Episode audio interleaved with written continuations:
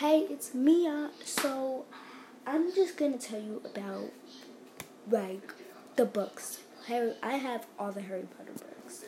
I'm just wondering for the people out there who don't like Harry Potter and don't know what Harry Potter is, they should like. You guys should like, you know, read the books, watch the movies. Harry Potter is my favorite. All the Harry Potter are my favorites.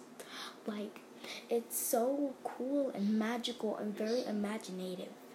But the books are better than the movies.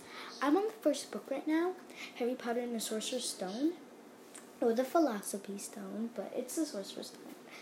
And for the people out there who are reading the books, congratulations for you. And people who are watching the books, also congratulations for you. But I have one thing to ask you. Why do you like Harry Potter? I want you guys to answer that on my podcast on the next episode, and I will get likes from you. Bye.